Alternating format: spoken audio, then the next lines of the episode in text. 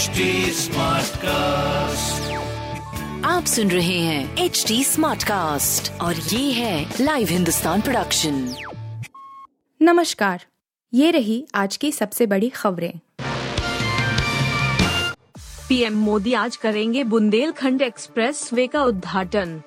प्रधानमंत्री नरेंद्र मोदी शनिवार को बुंदेलखंड एक्सप्रेस वे जनता को सौंपेंगे।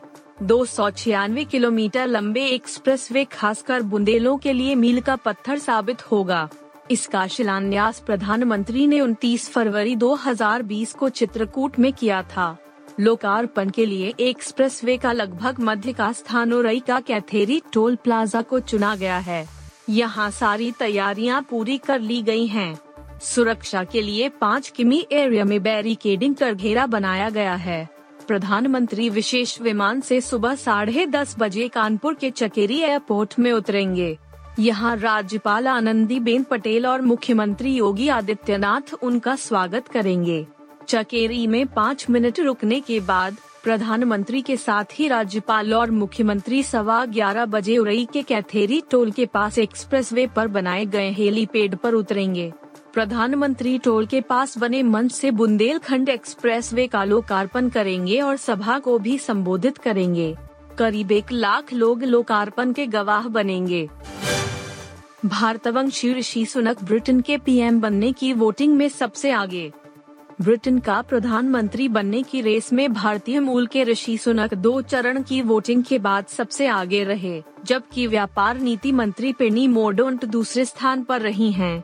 वहीं महिला मंत्री मोडोंट को कंजर्वेटिव पार्टी के सदस्यों के बीच कराए गए एक सर्वे में सबसे आगे बताया गया है उन्हें ऋषि के पीएम बनने की राह में सबसे बड़ी चुनौती माना जा रहा है पहले दौर की वोटिंग में ऋषि सुनक सबसे आगे थे उन्हें अट्ठासी वोट मिले थे पेनी मोरडोंट सड़सठ वोट के साथ दूसरे स्थान पर थीं।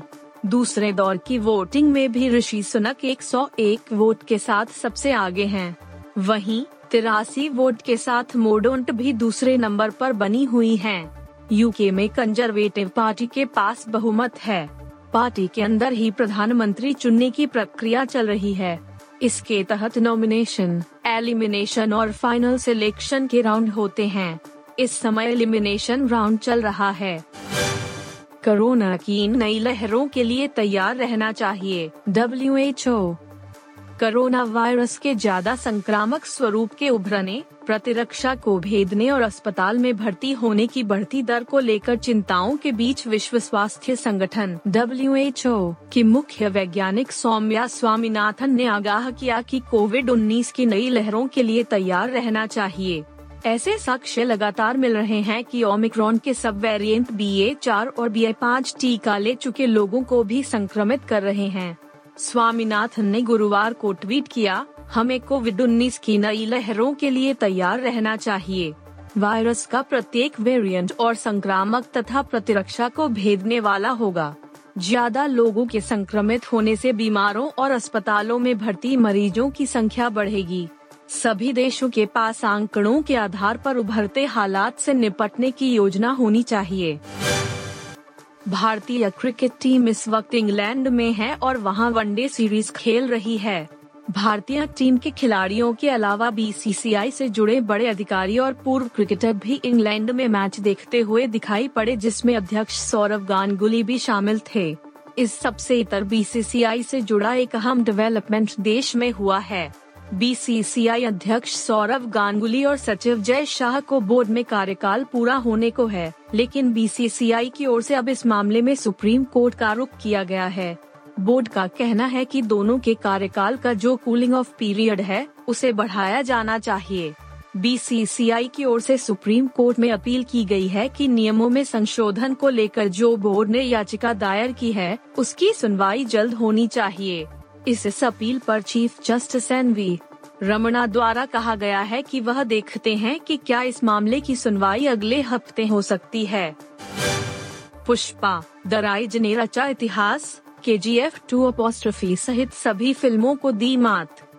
स्टाइलिश स्टार अल्लू अर्जुन और नेशनल क्रश कहलाने वाली actress Rashmika Mandanna starrer film Pushpa the rise ने क्रिटिक्स के साथ ही साथ दर्शकों का भी दिल जीता था।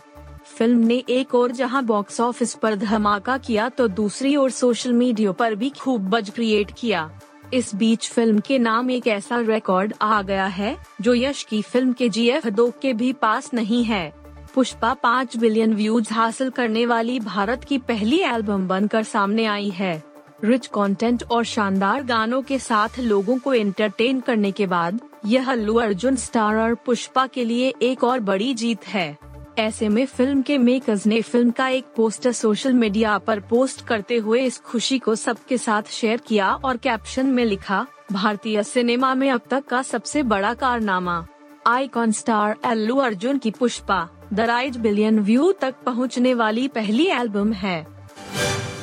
आप सुन रहे थे हिंदुस्तान का डेली न्यूज़ रैप जो एच टी स्मार्ट कास्ट की एक बीटा संस्करण का हिस्सा है। आप हमें फेसबुक ट्विटर और इंस्टाग्राम पे एट एच टी या podcasts@hindustantimes.com पर ईमेल के द्वारा सुझाव दे सकते हैं। आप सुन रहे हैं एच कास्ट और ये था live Hindustan production smart cast